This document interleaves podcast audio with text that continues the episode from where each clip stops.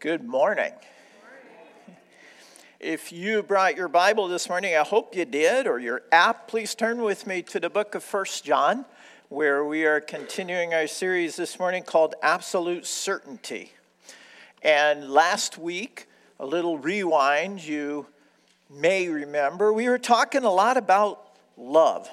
And we first considered the world's view of love. It's interesting.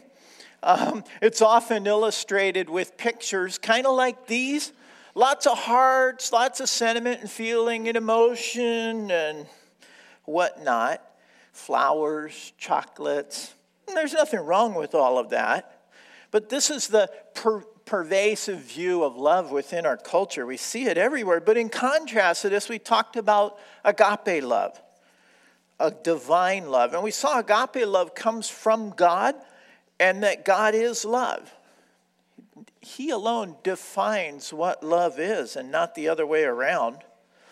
And we looked at the fact that agape love is not some sappy, sentimental kind of emotion, but rather it's an unconditional, humble, and sacrificial love, the giving of oneself for the benefit of others. And we also saw that it's not a passive love. Agape love is active love, it's an action. And not only that, a really important aspect of that we said is that it's often an action that's opposed to a feeling. It runs contrary to a feeling. So it doesn't matter if we feel like doing something, love may require us to do that anyway. And so as we dive into the text then this week, you're going to see a lot of overlap there. There's a fair amount of repetition. I almost thought, gee, maybe I could just skip over that. It's like it's like John, the, through the inspiration of the Holy Spirit, just took all these little pieces and put them together into this section that we're in now. And I thought, well, we talked about that. We talked about that. But the repetition is there for a reason. I don't know how you feel about repetition. Um, I heard about a husband who was trying to convince his wife that women talk way more than men.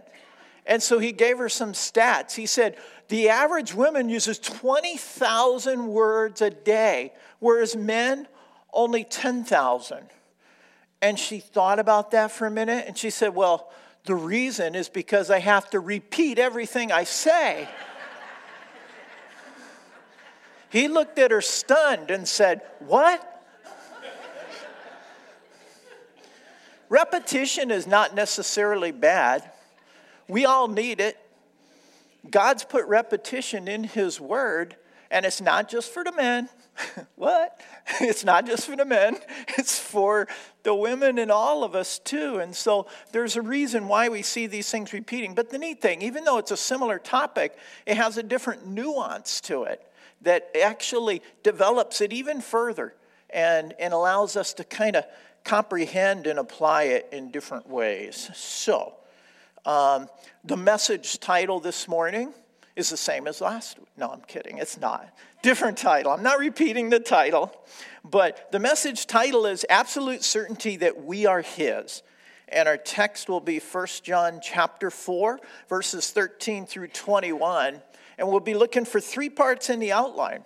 First of all, his indwelling presence in verses 13 to 15. Secondly, our enduring confidence in verses 16 through 18. And finally, the ongoing evidence in verses 19 through 21. And John, if you could bring that up for me on that back monitor, that'd be great. So let's get started by reading through these verses together. First John chapter 4, beginning at verse 13. We know that we live in him and he in us because he has given us of his Spirit. And we have seen and testified that the Father has sent his Son to be the Savior of the world. If anyone acknowledges that Jesus is the Son of God, God lives in him and he in God. And so we know and we rely on the love God has for us. God is love. Whoever lives in love lives in God, and God in him. In this way, love is made complete among us so that we will have confidence on the day of judgment, because in this world we are like him. There is no fear in love, but perfect love drives out fear, because fear has to do with punishment. The one who fears is not made perfect in love. We love because he first loved us. If anyone says, I love God, yet hates his brother, he is a liar. For anyone who does not love his brother whom he has seen cannot love God whom he has not seen. And he has given us this command whoever loves God must also love his brother. Well, let's start by looking at this first section, his indwelling presence, and it's in verses 13 through 15. Um, verse 8, verse 13 begins with some familiar words for John. We know. Maybe just underline that in your Bible. We know. It doesn't say we think or we wish or we hope or wouldn't it be nice if. It says we know. And that's this idea of knowing is, is, is touched on over 30 times in this short little letter. And at the root of this is the Greek word gnosis, which means to, have, to know, but more than that, it means to know absolutely, to be very certain of something. And this is opposed to another word, agnosis. A meaning not, gnosis meaning knowing, or where we get the word agnostic, not knowing. God wants us to know. And so there is a lot that we can know for sure. And it starts off right here in verse 13. We know that we live in Him and He in us because He's given us His Spirit. Now, I want to take you back just a little bit. When Jesus was with His disciples and they had that final meal in the upper room, and right after that, they would walk out and they go across the Kidron Valley and they go to the Garden of Gethsemane where Jesus would be betrayed, tried that night into the morning, and crucified that next morning. At that meal together, just after the meal was over, Jesus prayed with his disciples, and it's the longest recorded prayer of Jesus in the Bible. It's often referred to as the high priestly prayer because it's an intercessory prayer. He was praying for his disciples, and he was praying for the people of Riverside. He was praying for the disciples and all who would believe in his name through them, through the disciples. He was praying for us. He says, My prayer is not for them alone, meaning the disciples. I pray also for those uh, who will believe in me through their message. That's us. That all of them may be one. Father, just as you are in me and I in you, may they also be in us so that the world may believe that you have sent them.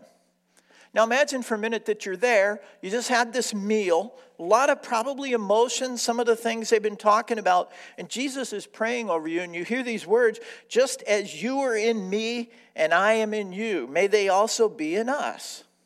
I think that would sound a little strange, wouldn't it? Maybe you'd say, well, what is he talking about? Does he mean like be with him and he be with us? What does this mean? In him, in us? How is that even possible? Well, just before this prayer, right after dinner, Jesus said some other things that probably sounded very strange. He said, This is in John chapter 14. And by the way, it, next Sunday, Dan's going to begin teaching through chapter 17 of the Gospel of John. We're going to be going through that high priestly prayer. But right before that, the same evening, after dinner, Jesus said this He said, I will ask the Father, and he will give you another counselor to be with you forever the Spirit of truth. The world cannot accept him because it neither sees him nor knows him, but you know him, for he lives with you and will be in you. I will not leave you as orphans. I will come to you. On that day, you will realize that I am in the Father, and you are in me, and I am in you. Did you notice the significant transition that happens in that passage? It says, He, meaning the Spirit, lives with you for now, but He will be in you. And He also says, On that day, you realize that I am in you. God would actually indwell His followers beginning on the day of Pentecost. Now, this might not be a big surprise to you, but this was something totally new to the disciples the idea of God dwelling within us. I find absolutely no reference in the Old Testament to God indwelling his followers. It talks about his presence being with them, but never in them. This was new. The, the Gnostics, uh, kind of heretics of the day, they taught that God was distant from his creation, that he created everything and then he stepped way back at a distance and just watched it all go on. But nothing could be further from the truth. In fact, the Old Testament promised us Emmanuel, God with us. And true to his word, God sends his son, the incarnation. He comes in human flesh. We celebrate this at Christmas. But have you ever thought that God could have come down and saved mankind and then just gone back up into heaven and stayed distant and said, okay, I did my work. You're on your own. He could have, but he didn't. Right before his ascension, Jesus said, Surely I am with you always to the very end of the age. And then he's taken up into heaven. Now, even that seems a little strange to me. Surely I'm with you always to the very end of the age. Bye bye. and he's like, God, what was that all about? I would be scratching my head. But just 10 days later, we have the giving of the Holy Spirit at Pentecost.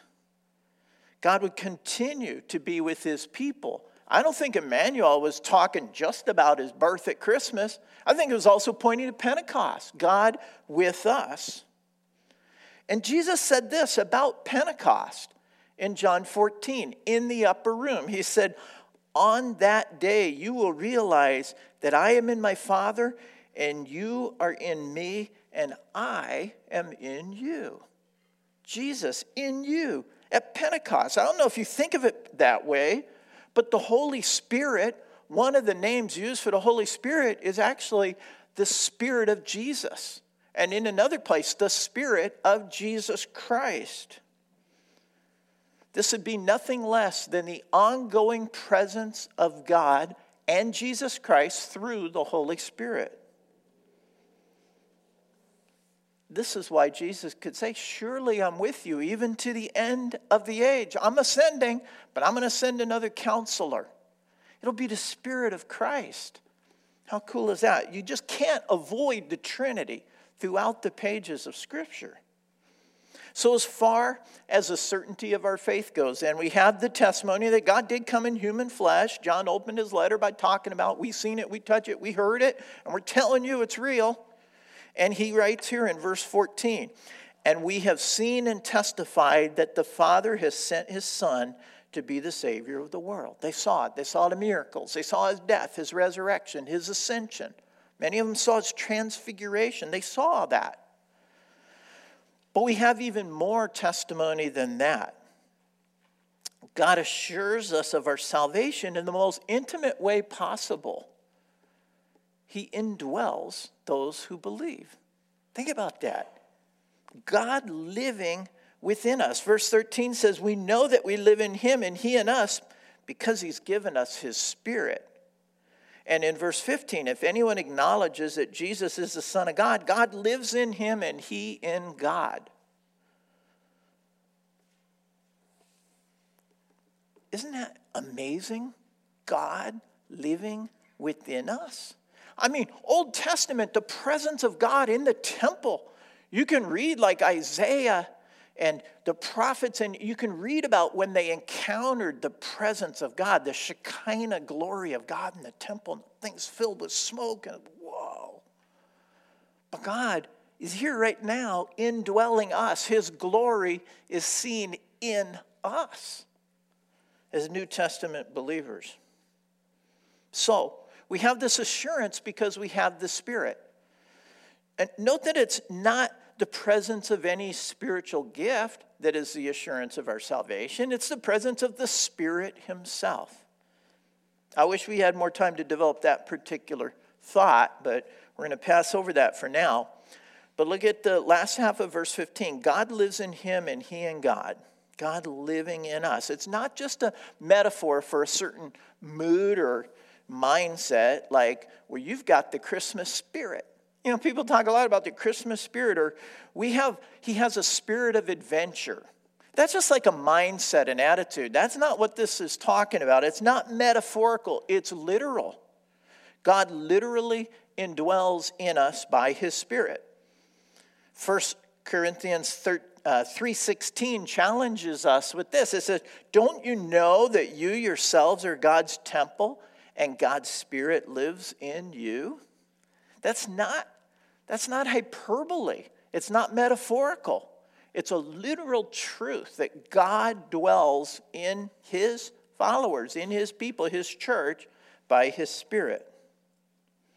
Now, another mistake that people can make in regard to the Holy Spirit is thinking that he's just some kind of mystical power or impersonal force, but he's not. He's a person, he's a living spiritual being.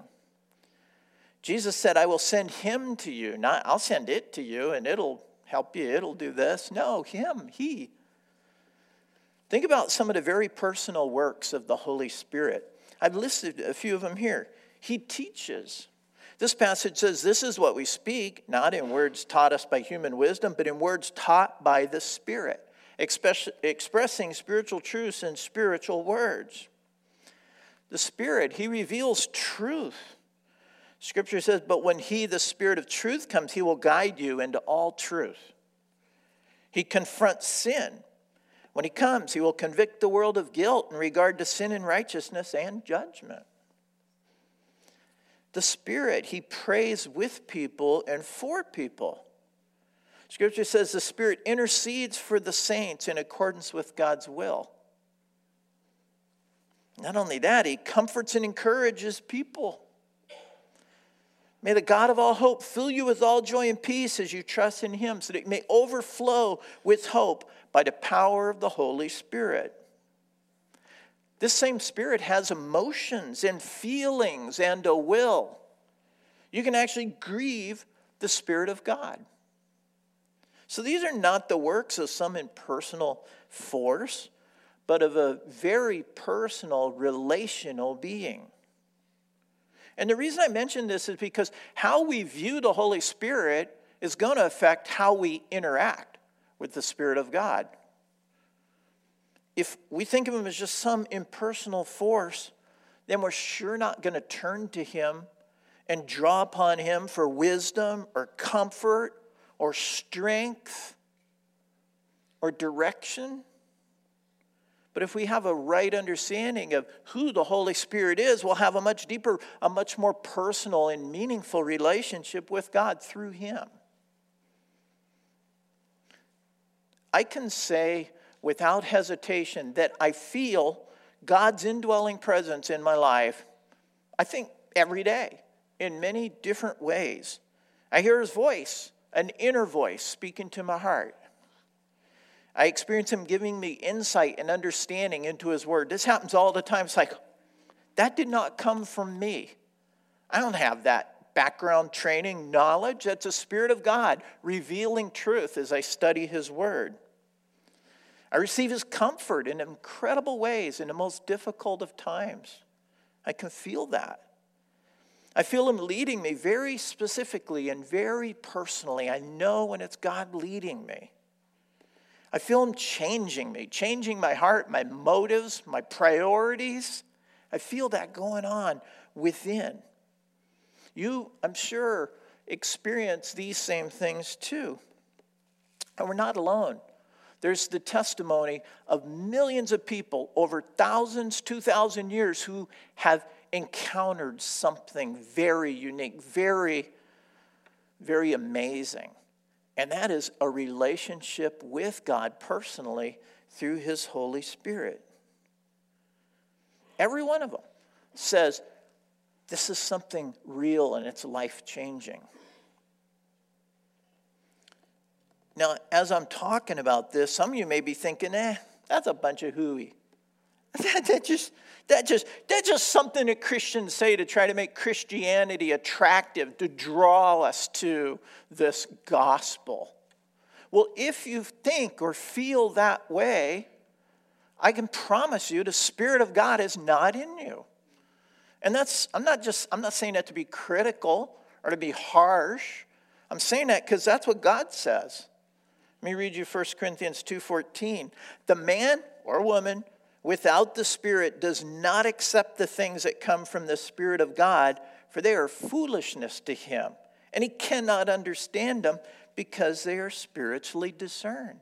Until you have the Spirit of God dwelling in you, you will not understand spiritual things. You'll read this book and it'll make no sense to you because you don't have the Spirit teaching, interpreting, giving you wisdom and insight. But the good news is, that doesn't have to be the case. If you're going, this is crazy talk. Why am I here? It doesn't have to be the case. Look at verse 15. If anyone acknowledges that Jesus is the Son of God, God lives in him and he in God. Do you know what that word anyone means? It literally means anyone. okay? I looked at the Greek, it means anyone. Some translations might say whosoever, but that means anyone. I just don't accept the notion that God is predetermined that some people will have no capacity to believe and are destined straight to hell from birth. I just I don't believe that. I think that contradicts the very character and the purpose of God. He's patient with you, not wanting anyone to perish, but everyone to come to repentance. Yes, God has to draw them, granted. But Jesus said, When I'm lifted up from the earth, I'll draw all men to myself. So what's holding you back? I don't think you can blame God. I don't think it's any failure on His part. He wants to draw you. He wants to place His Spirit in you. He wants to enlighten you, open your eyes to spiritual things, to the reality of who God is. And to the reality of the love that He has for you. If anyone acknowledges that Jesus is the Son of God, put, put your own name in there. If Paul acknowledges, if Brenda acknowledges, Bob acknowledges, and so on. If you acknowledge the truth of who Jesus is, and you, you admit your sin and you put your faith in what he's done, then he'll make you his child and he'll fill you with his spirit and with his love. Now, before we move on, I want to touch on one more reality of God living within us, and that is that for believers, we take him everywhere we go. Everywhere we go, the Spirit of Christ goes with us. He's present for everything we do, for everything we see. He's there. Now, that can be good or that can be bad. Listen to 1 Corinthians 6:15. Do you not know that your bodies are members of Christ himself? Shall I then take the members of Christ and unite them with a prostitute? Never. Believers in Christ, brothers and sisters, I'm speaking to you only. Have you been places this week that you shouldn't have gone? You took the Spirit there with you, God was there with you. Have you done things you shouldn't have done? God was there with you. And this passage says, you're going you gonna expose him to that? Are you going to ignite it? Not ignite, there's another word I'm looking for. you're going you're gonna take and emerge, you're going to expose him to this? See, God lives in us, and he goes wherever we go. So if you had this feeling, boy, I shouldn't be here, I shouldn't be doing this, it's probably the Spirit of God convicting you, convicting me, warning us, and prompting us to change. So if you're a believer, you know that you are His child because of His indwelling presence. You have the Spirit of God in you. Which leads us to the second point our enduring confidence. Look what the text says about this. It says in verse 16, and so we know and rely on the love that God has for us. God is love. Whoever lives in love lives in God and God in him. Now, your translation may say, so we have come to know and believe the love that God has for us. I think the proper sense here is more than just to believe, it's to trust in it, to put our weight on it, to rely upon it. You might just pencil that in. And so we know and rely upon the love that God has for us. I think the NIV got it right there. We rely upon this. When I read that, it just causes me to breathe a huge sigh of relief. See, we're not trusting and relying on our love for God. Because you know what? My love for God can really waver. We're trusting and relying on the love God has for us. Let me ask you some things. Who is it that sent his only son, one and only son, into the world that we might live through him? God did, right? Who died for us when we were still his enemies? God did. Who made us alive in Christ when we were dead in our transgressions? God did. Who gave us his spirit to live in us? God did. Who began this good work in you? God did. Who will carry it on to completion and to the day of Christ Jesus? God will. So, whose love should we be relying upon? God's love. That's the point of this passage. Think about it. God loved us before we were even born, even before the creation of the world. He loved us. And even when our mortal bodies are dead in the grave, God's still going to be loving us. How long have we loved God? Two, ten, thirty, maybe 50 years? Maybe a little more for some? God loves us for all eternity. We're not relying upon our love for God. We're relying and trusting upon the love that God has for us. It says we know and we rely on the love God has for us. To borrow a phrase from R.A. Torrey, this verse is a soft pillow for a tired heart. Think about that. We can find rest in it. When all the busyness of today is over and you lay your head down on your pillow tonight, maybe just thank God for his eternal love. Thank him that you are his because of his love. That even when you're gone, when your mortal body is in the grave and your soul is with the Lord, He will love you then. He'll love you through all eternity. Thank Him that no one can snatch you out of His hand. You're held fast by the love of God. He's got this, He's got you, He's got me. I love that. I need to hear that because I can get too caught up in how well am I doing loving God. I'm not saying that's not important, but we rely upon the fact that God loves us. Praise God. Verse 16 continues God is love. Whoever lives in love lives in God and God in him. Here's the thing you cannot be around God and not be changed by his great love.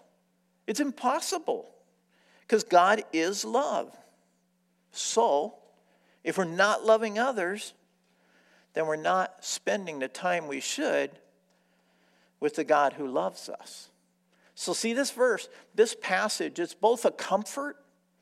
We can rely and trust in the love God has for us, and it's a caution. There's a lot of caution in this passage, too. A young lady named Helen came home from a youth camp, and she told her sister, Joyce, that she had a fantastic time. She said, We had terrific sessions on how to have personal devotions, and I, have, and I plan to have personal devotions every single day.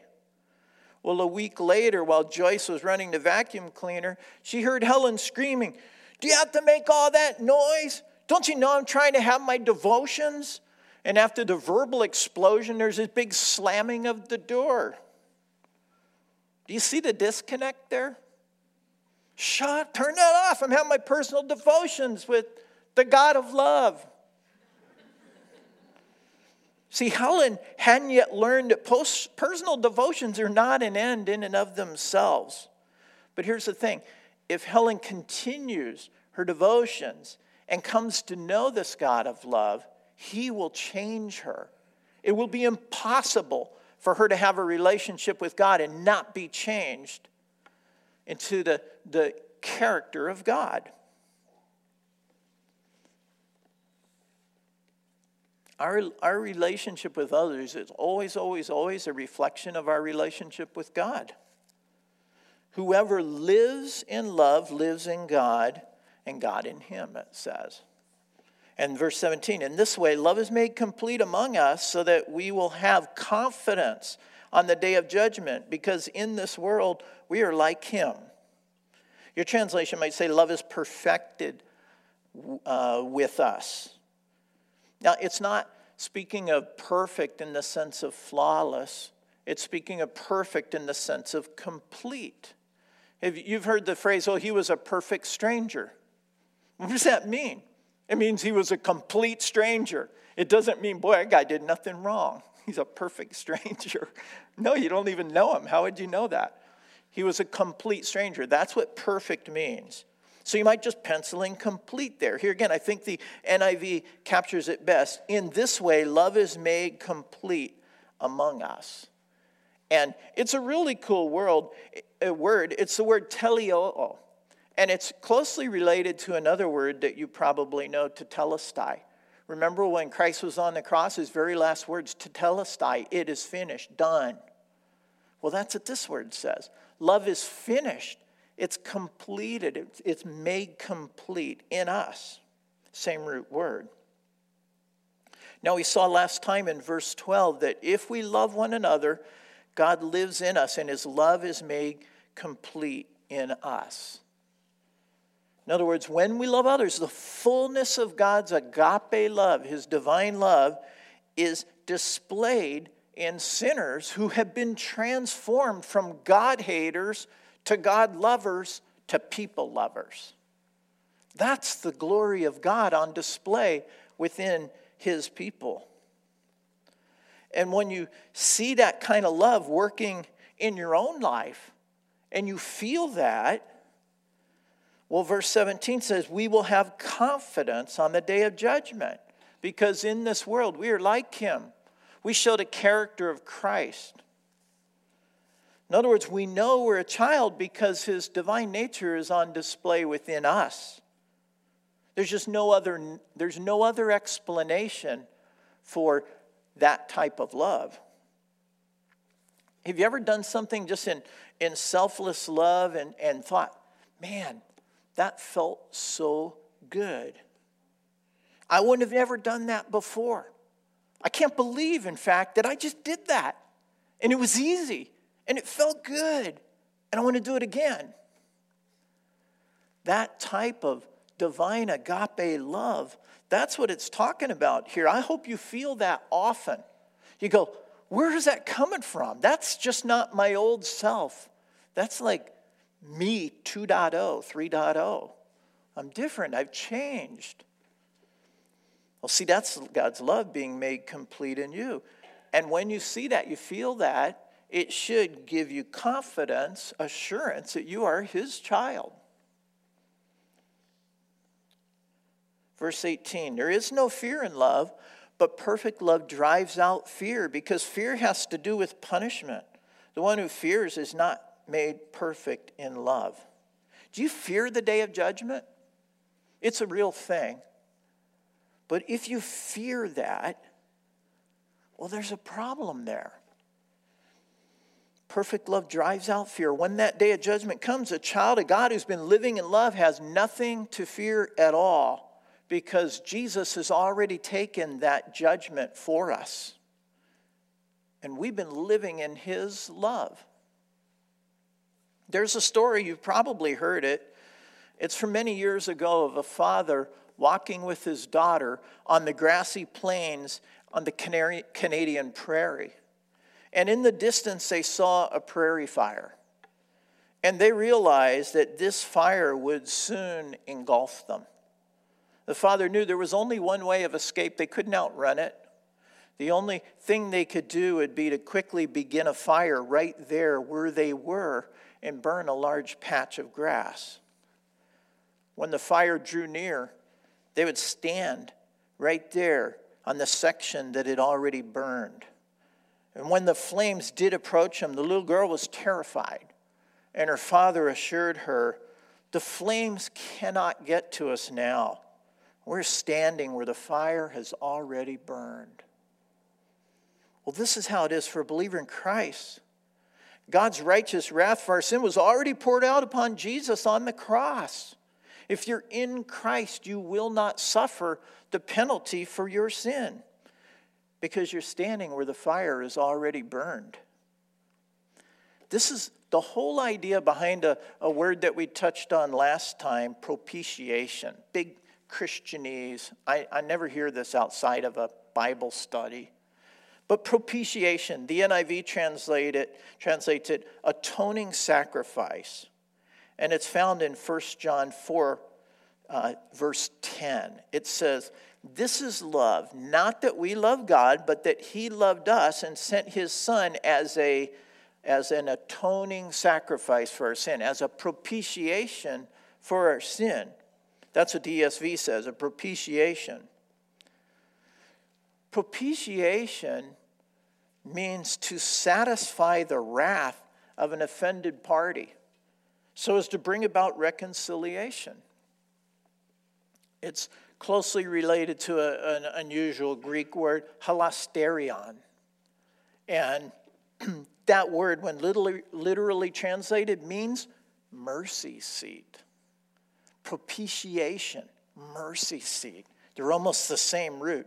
So when the Bible says that God has sent his son to be the propitiation for our sins, it's literally saying he sent his son to be our mercy seat, the one who transforms a place of judgment into a place of mercy. See, if you're in the middle, if that fire's coming, that burned area is a mercy seat. It's already burned there, it's been transformed. Whoever lives in love, lives in God. And we have confidence on the day of judgment, not fear, because Christ is the propitiation for our sins. He satisfied the righteous wrath of God. God poured out his wrath on his own son so that he wouldn't have to pour it out on me and on you. That's the truth of the gospel. Jesus is our mercy seat. The flames can't get to us now because we're standing where the fire is already burned. This is our enduring confidence. Confidence from right now on until the day of judgment. So let's look finally at the ongoing evidence then. Verse 19, we love because he first loved us. Let me just stop there. It's such a simple verse. We love because he first loved us. What causes us to love God? It's not the fear of the coming judgment, it's our response to His love. We love Him with an agape love, unconditionally, humbly, sacrificially, because He loved us with an agape love.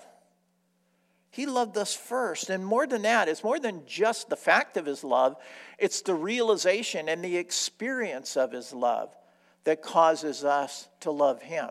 See, His love has been there all along. His love for you has been there all along. But if you haven't come to that place of repentance, you haven't experienced it in a personal way, in the transformation of your spiritual death, the spiritual life.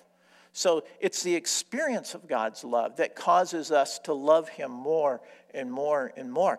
And it's the experience of God's love that overflows out of our life into love for others around us. See, we don't, we can't manufacture agape love.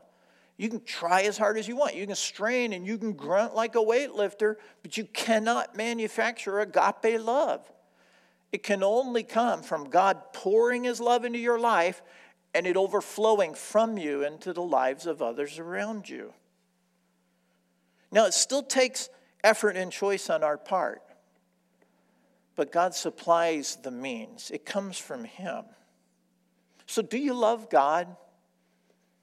Do you love God? I mean, it's, a rel- it's relatively easy to declare, I love God. I love God.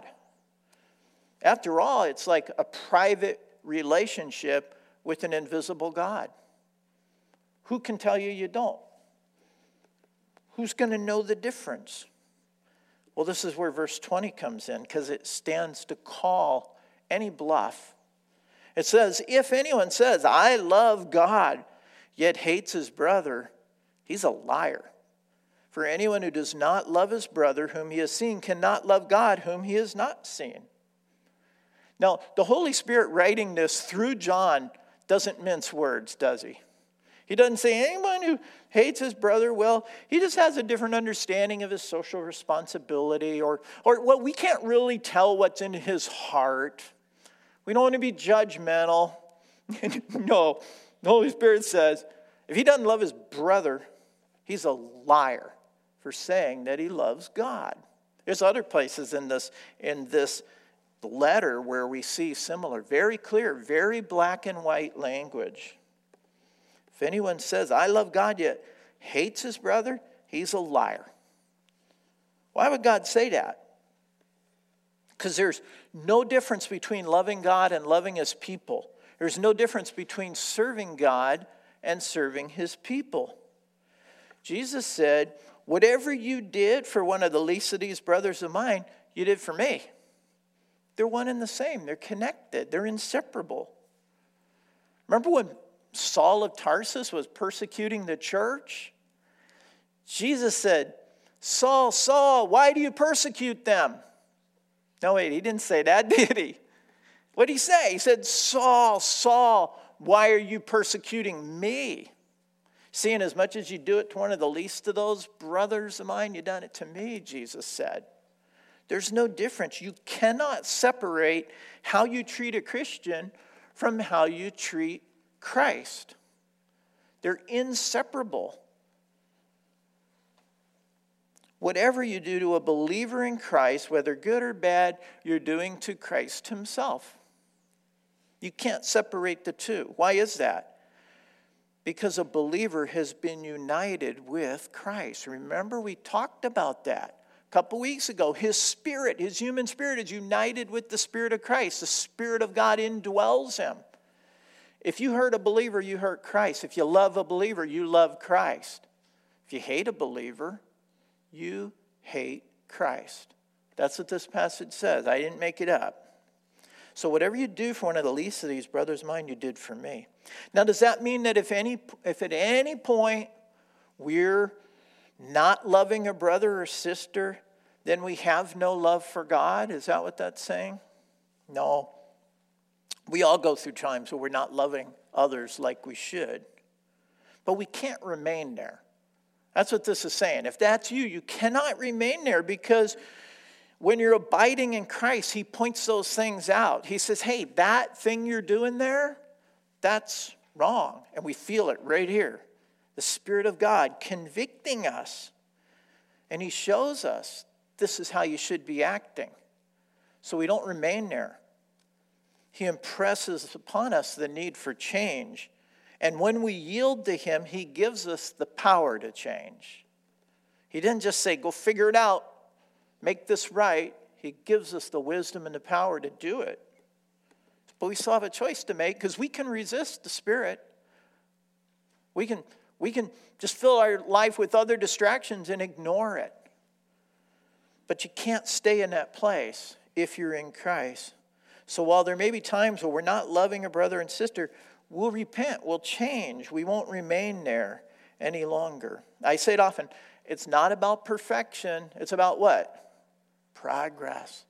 Moving forward, becoming more and more Christ like. We'll never be perfect.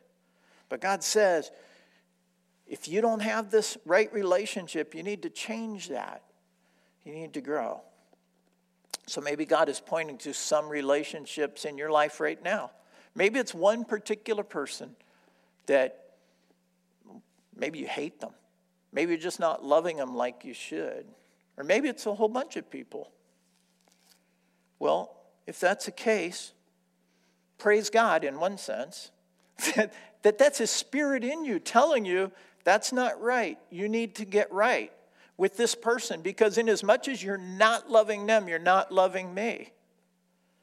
So that's a good thing in one sense. And He's giving you the opportunity, and not only that, the ability to change. And the cool thing is, the world will see the fullness of God's agape love displayed in you when you make that right. See, we go from God haters to God lovers to people lovers. Verse 21 And God has given us this command whoever loves God must also love his brother. Once again, agape love, it's not a suggestion, it's a command. It says it right here. He's given us this command. In fact, the, the greatest commandment love the Lord your God, and the second greatest, love your neighbor as yourself, love others. Whoever loves God must also love his brother. One cold evening during the holiday season, a little six or seven year old boy was sitting outside a store shivering.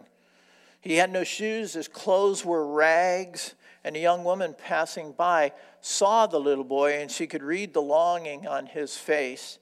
And she took the little boy by the hand and she led him into the store. And she bought him a whole new set of warm winter clothes. And they came back outside onto the street, and the woman said to the child, Now you can go home and have a very happy holiday. The little boy looked up at her and asked, Are you God, ma'am? And she smiled down at him and replied, No, son, I'm just one of his children. And the little boy then said, I knew you had to be some relation. That's someone seeing God's agape love in us, his unconditional, humble, sacrificial love. I knew you had to be some relation. That's what God's love looks like. Now, again, there's probably nothing new in these verses for you. We talked about agape love, we talked about God's Spirit in us, we talked about all this before. But chances are, we still need to be reminded of it. And again, this passage serves as a comfort and also a warning for us, a challenge. So I want to wrap up this way with a very practical application. What if you find your place, yourself in a place where you're really struggling to love someone else? Maybe one or many people. You're just struggling to do that. What should you do? Well, let's first diagnose this. We saw that if we're not loving others as we should, then what are we also not doing? We're not loving God as we should. That's real clear. Our relationships with others are always a reflection of our relationship with God. So we're not loving God as we should. So let's go back to the source of that love and motivation in verse 19. Why do we love God? Because He first loved us. Our lack of love doesn't come from a lack of love on God's part or His love for us, but from a lack of realization of God's love for us. Charles Spurgeon said this love believed is the mother of love returned. And I think that's true. He said, if you want to love Christ more, think more of Him. Think more of what you have received from Him. I think that's good counsel. In other words, if we abide in Christ and focus on the love He has for us and the immeasurable ways that He's demonstrated this love for us in the past and right now and will in the future, it'll change us. It has to. This is what it means to live in God and live in love. So if you're struggling to love one or more other people, are you ready to make a change? I mean, are you like really ready? Not just a, yeah, yeah, I want to make a change, but to actually do something? To follow the command of God to love them, then do this.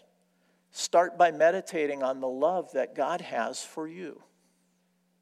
Meditate on that. Write out, look up and write out some verses that speak of God's love for you. And if you're struggling to find some, let me know. I'll send you a whole bunch of them. write them out and read them every day and meditate on them. Fill your mind, think on those verses that speak of God's love for you. And then talk to God about His great love for you. Thank Him for it. Ask the Holy Spirit to produce this love in you. Remember, the Holy Spirit is not an impersonal force, it's a, it's a person. You can talk to Him. He's a person. He wants to counsel you and teach you and empower you to love these other people. What's the very first fruit of the Spirit? Love. Love. And it's the key to all the others, really. It's love. Without that, the others are meaningless. So focus on God's love for you and ask the Holy Spirit to produce that same love in you. We love because He first loved us. And if we love one another, God lives in us and His love is made complete in us. So when we see that kind of agape love, that change being lived out in our lives, it gives us this absolute certainty that we are His children. Amen? Let's pray together. Heavenly Father, it was your desire and your plan from the very beginning to have us near to you, not because of us, certainly, but because of your great love for us. And even when we rebelled against you, when we hated you, you demonstrated your great love by becoming that atoning sacrifice for us, our mercy seat. And so, God, we stand where your fire is already burned. And we sang this morning, Amazing Grace, how sweet the sound that saved a wretch like me. God, thank you that you still desire to be with us. You even desire to dwell in us. You've placed your spirit in those who believe. And so, God, help us to yield to your spirit in our lives so that He might produce that fruit in us that you so desperately want to see, especially that of love. And God, if there are relationships in our lives right now that are not pleasing to you, I pray that by your Spirit you'd show those to us. You'd impress upon us the need to make it right. God, even those who've hurt us, Help us to show them your unconditional, sacrificial love. God, we want this because we want the world to see your agape love in and through us. We want them to worship our God, to bring glory to you. So help us to live out this passage in our lives, we pray. In Jesus' name, amen.